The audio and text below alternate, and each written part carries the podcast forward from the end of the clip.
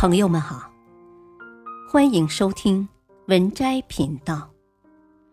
本期分享的文章是刘德华，一个始终对世界满怀善意的笨小孩。娱乐圈浮浮沉沉，有的人设崩塌，有的昙花一现，但唯独刘德华火到了现在。曾经他是这样被评价的：在四大天王中，跳不如郭富城，唱不如张学友，演不如黎明。而他到底是凭借着什么成为一代代人的偶像？一，从不觉得自己高人一等。当时王宝强被邀请出席颁奖晚会，在上完厕所后。王宝强因为没有使用过自动感应水龙头，所以一直按着它，但水没有如他所愿的流出来。碰巧经过的刘德华看到这一切后，什么也没说，只是默默地拉过王宝强的手，放在了水龙头之下。同样的，张含韵在刚出道时参加一个颁奖典礼，作为新人的她一直被主办方漠视着。在合影的时候，台上站了很多人。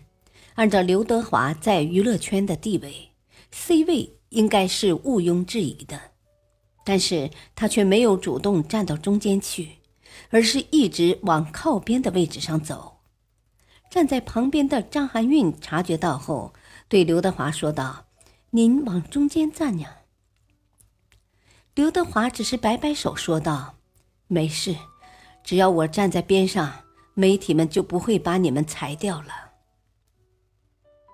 杰克·伦敦在《海浪》中说道：“每个人都把自己当作钻石，而在别人看来，却只不过是钻石的同素异形体——碳。”真正有修养的人，从不会把自己当一回事。正如这句话所说：“地低成海。”人低为王。刘德华就好像一个特殊存在，他优秀却从不带优越感，明亮却不刺眼，自信但懂收敛，闪耀的同时也给别人带来了光亮。在让你仰慕和给予你力量的时候，也能照顾着你那小心翼翼的自卑和敏感。二。从不吝啬付出。在综艺《追光吧》节目中，张卫健讲述了一段他和刘德华的往事。当时刚出道的张卫健第一次演古装剧，一次张卫健演完后，导演就马上发火了，在当众被导演指责时，男一号刘德华主动起身安抚导演的情绪。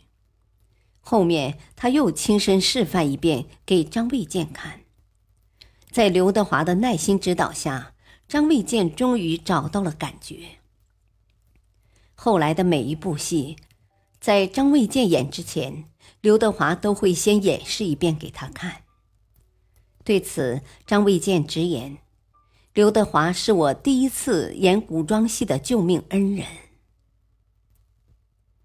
而刘德华的帮助。也不仅仅止于此，在香港房地产市场最好的时候，张卫健将自己所有的积蓄都投了进去，但是老天爷却跟张卫健开了一个大大的玩笑，没过多久迎来了严重的金融危机，这一度让张卫健跌落了谷底，所有的钱都打了水漂，甚至还要还房贷。他最落魄的时候，身上只有两千港币。也就是在这个时候，刘德华递给他一张支票，并且把他签了下来，这让张卫健度过了他一生最艰难的时刻。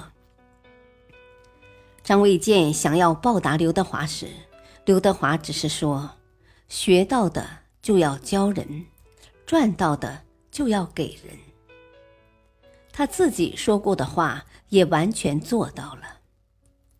王静曾经说过，刘德华是一个非常心善的人，他看到朋友过得不好，他会难过，会想尽办法去照顾。他曾经帮助过很多朋友度过低谷期，因此他的心善有好报。不仅仅是张卫健，对蓝洁瑛、宁浩、李克勤、林家栋、刘德华都曾施以援手。人之所以强大，是为了给在悲惨深渊痛苦挣扎之人伸出援手。刘德华就是如此。三，做好人是他毕生的信念。在电影《无间道》中，刘德华有一句经典台词：“我以前没得选，现在我就想做一个好人。”但在戏外，他一直秉持着一颗善良的心。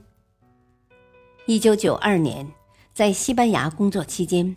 刘德华无意间得知，残奥会将在奥运会结束不久后举行。当时的刘德华很不解，为什么同样是为国争光，大家却更关注奥运会，而对残奥会关注甚少？后来，刘德华总会腾出时间去观看残奥会比赛，即便是负责人质疑他有所图，他也不予理睬。从一九九六年开始，他会每年拿出十万港币来资助残疾运动员。每次残奥会返回香港之后，他总会给每个人送上一块自己定做的金牌。金牌是真金的，当然金比较薄，但是满满的情谊却能切身体会到。他希望让运动员们知道。无论结果如何，他们都是大家心中的第一名。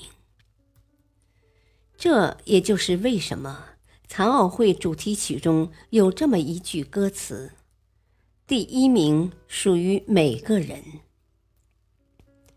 二零零八年的残奥会中，苏化伟参加北京残奥会男子一百米 T 三十六级别决赛。在他冲过终点之后，第一个跑上前去迎接的不是别人，而是刘德华。他与刘德华的关系亦师亦友。在苏化伟家人出事后，生活的压力几乎快压垮了全家人。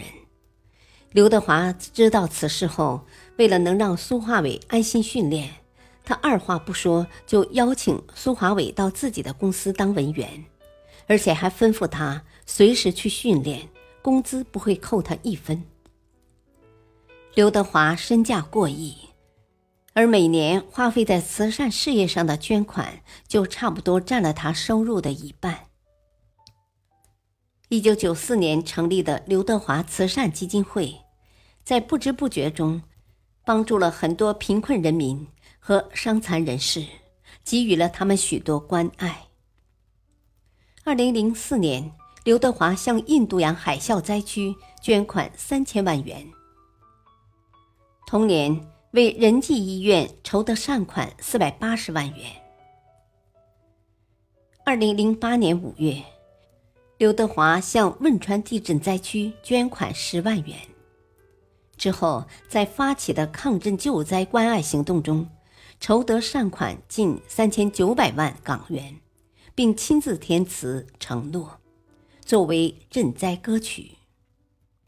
同年六月份，刘德华在海南三亚爱心呵护阳光行动中，一拍奥运火炬，并将拍得的一百九十万元人民币全部用于四川地震灾区的教育事业中。而这些还都只是冰山一角。四。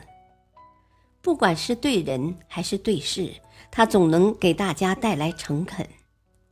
在他身上，我们可以看到“但做好人，莫问未来；但行好事，莫问前程”的真谛。曾经有一位网友这样评价他的：“喜欢他，不光是因为他的努力和实力，也是因为他有一颗善于为他人着想的心。他前方的道路一片光明，却仍然是那个最初满怀善意的笨小孩。本篇文章选自微信公众号“锋芒”。感谢收听，再会。